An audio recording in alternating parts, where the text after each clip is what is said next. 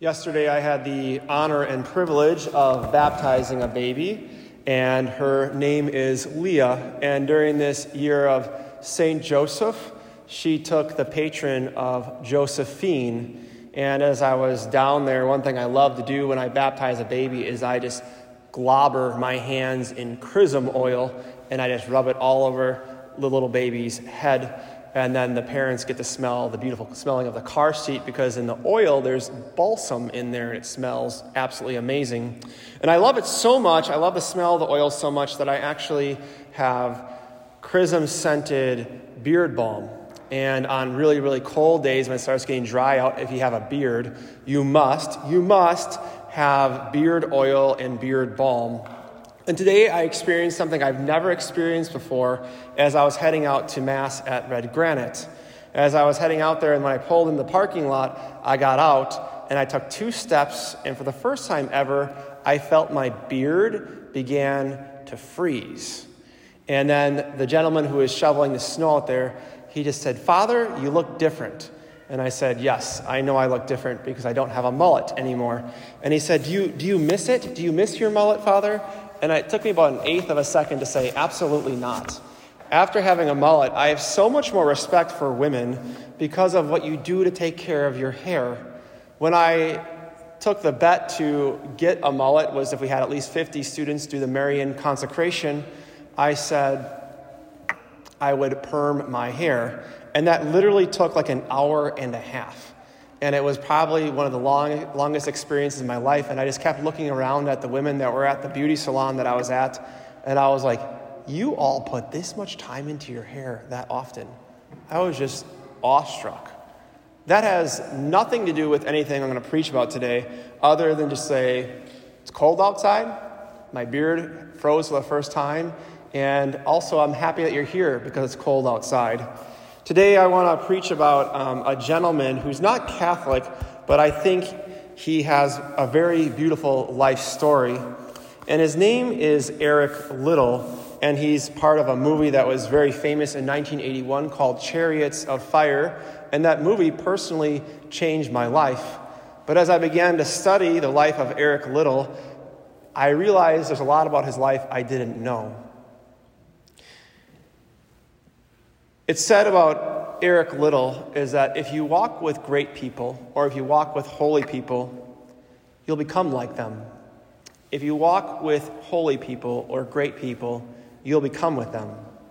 And in 1902, little Eric was Eric Liddell, when he was little, uh, was born in China because his parents were missionaries, right, in 1902 during the Boxer Rebe- Rebellion. And he is one of three children who is there. He had a sister named Jenny, and he had an older brother named Robert.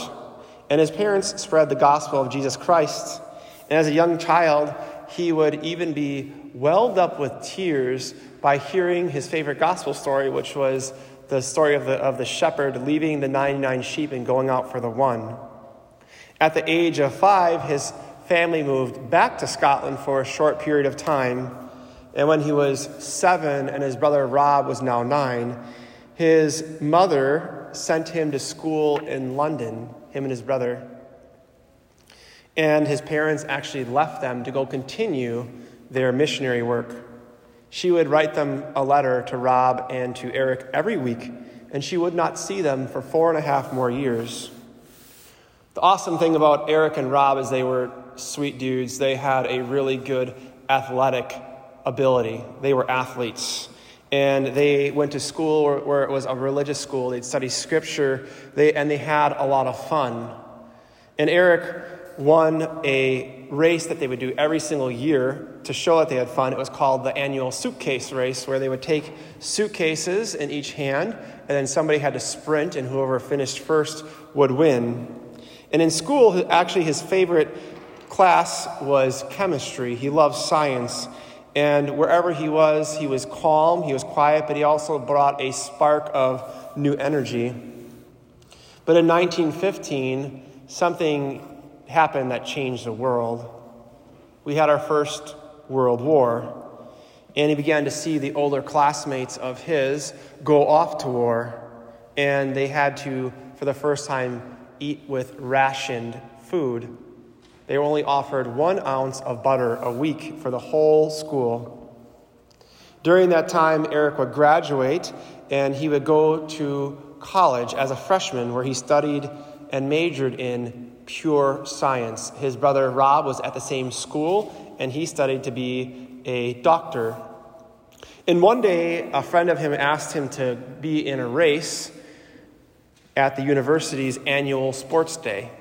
And Eric raced against the best sprinter of the school and he beat him in the 100 yard dash and he took a close second in the 200 yard dash.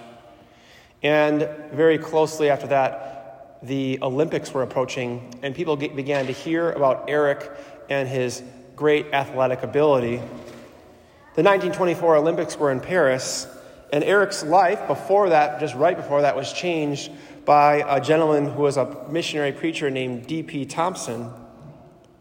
Eric was invited actually to speak with Mr. Thomson by his brother Rob.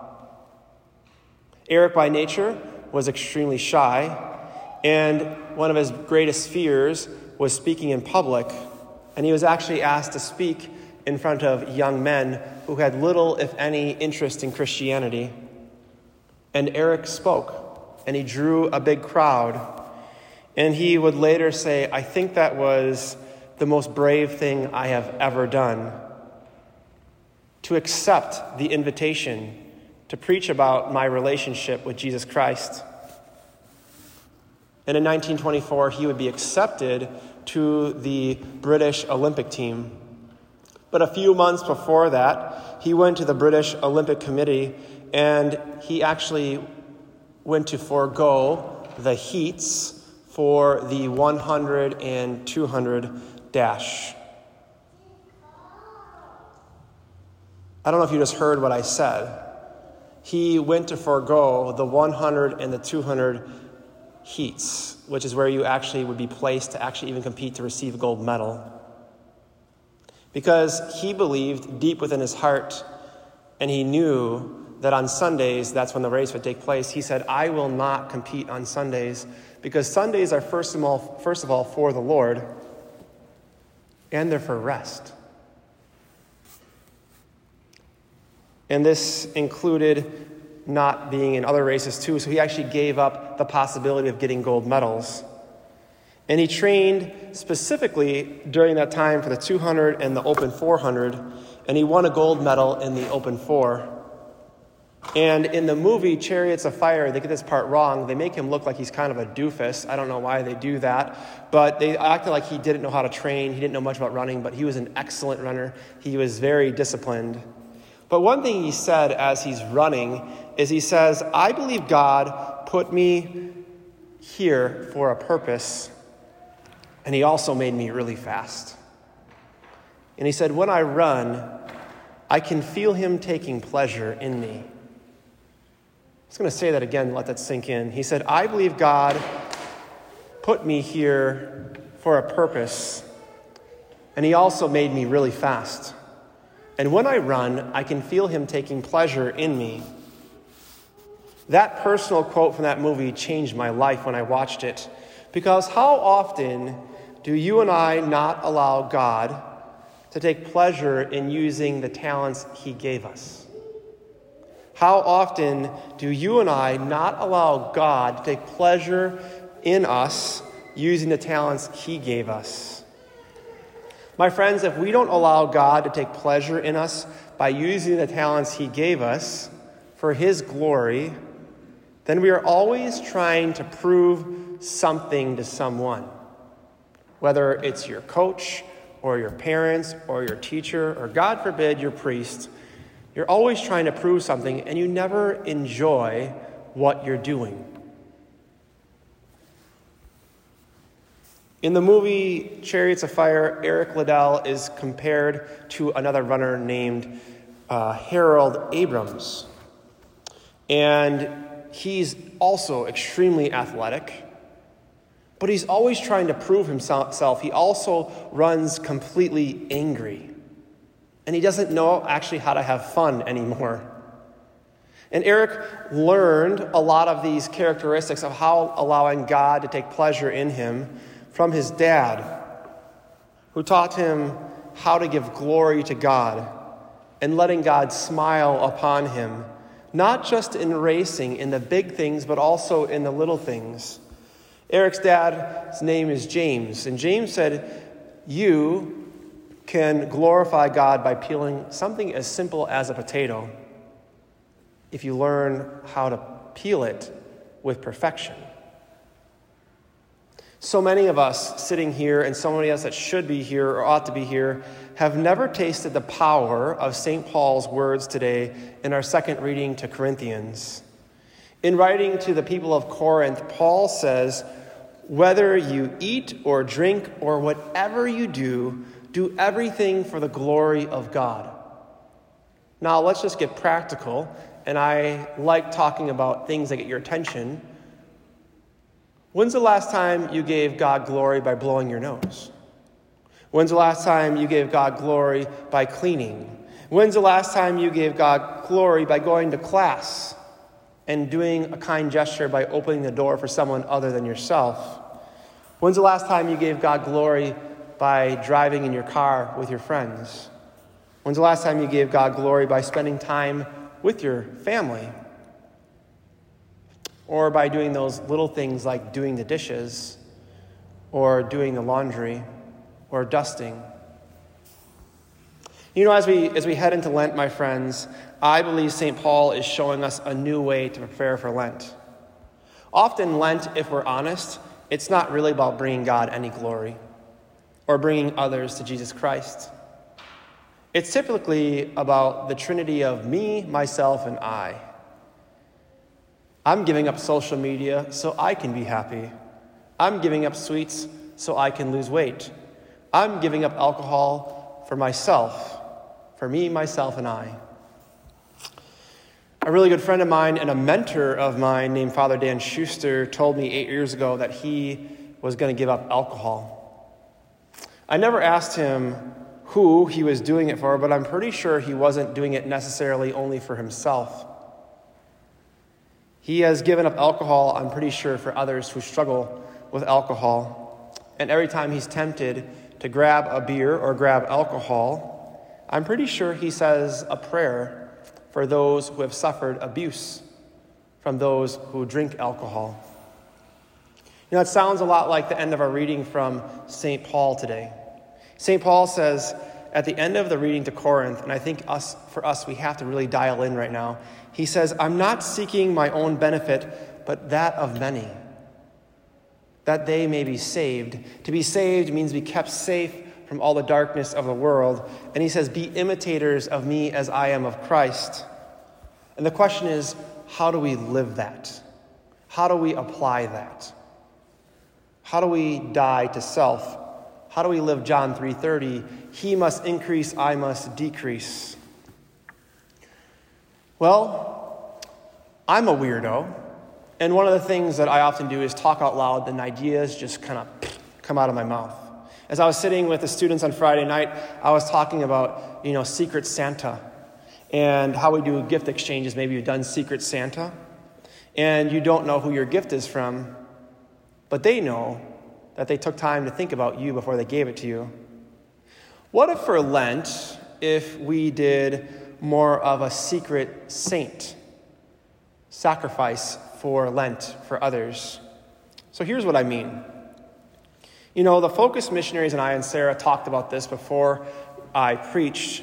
And what we're going to do is we're going to put our names on a sticky note and then prayerfully think of a few graces that we need, things we need help with. And then we're going to fold that up and put that into a hat. And then on Wednesday at noons, you're always invited to join us, but we are re- we're reading the book The Way of the Disciple. Before we begin, we're going to pass that hat around and pick a name. And then we're going to pray for that person. We're going to fast for that person. And we're going to offer up penances for that other person secretly, without bringing any glory to ourselves, but bringing glory to God. And then the goal is on Easter Sunday or Easter Vigil on Saturday that you reveal to that person that you prayed for them. But not to say all the sacrifices you did, that's also just for, between you and God. And that's one thing my dad always taught me. he always said, Never, never ask anyone to do anything you yourself are not willing to do. Never, never ask anyone to do anything you yourself are not willing to do. So the Focus missionaries and myself and Sarah are going to lead by example, and we invite you all to do the same. To invite somebody or a group of people, maybe some family or friends or people in your Bible study, to do that. And my friends, I just guarantee you, if we live sacrificial lives for others like Jesus, like Eric Liddell, like St. Paul, our campus will change for the better. But we need to start thinking long term instead of short term. Often we just get so focused on college and the gold medals, but Eric Liddell knew that he was called to be a missionary. And he sacrificed a gold medal because he wanted to be known more than for the accolades of the world. He wanted to be known as a follower and a deep lover of Jesus Christ. In 10 years, specifically to the college students, what do you think God desires for you? His plans are extremely bigger than you all can imagine, and they're better. His plans are a, have a future full of hope for you. And in your life, you and I will all have an arrow pointing in one direction or the other when you die. And you are all going to have an obituary written about you. And that arrow is either going to point to yourself and say, What you did, and you did, and you did. But what if you flip the arrow and it points to what God did for you? and how you introduce others to God and you live completely for God. And what we're called to do is to take this into play so we can live lives of faith and not of fear, of hope instead of despair, and to start taking chances. Because I can only guarantee, I can, I can just guarantee you that if you start seeking things not for your own benefit, but for that of the many, so that they may be saved, others are going to imitate you because you imitate Christ. And if you think that no one looks up to you, you're dead wrong. There's always at least one person, when you walk into a room, you are their hero. You are. And if you don't think that, you're wrong. Your example always makes a difference. And we need to take a moment of silence to forgive ourselves, to repent for all the times we've only pointed to ourselves and not to Jesus. Just to tell him, I'm sorry, Lord. I'm sorry that I started doing all these penances just for myself. And we also need to ask the Holy Spirit to fall upon us so that we can begin to always, every day, point to Jesus and do sacrifices for others so that they may be saved. And, and whatever you do, do everything for the glory of God. And take the weight off your shoulders and stop putting so much pressure on yourself and just take time to receive His loving gaze. When you're in class, receive His loving gaze. When you're doing your sports, receive his loving gaze. When you are reading books, when you're doing the dishes, doing the little things, receive. Because you are the apple of his eye. He is so in love with you. And he wants you to pour that love from him, from your heart, into the hearts of others. And we can do that by living secret lives, living hidden lives and knowing that His plans are greater and full of more hope. Amen.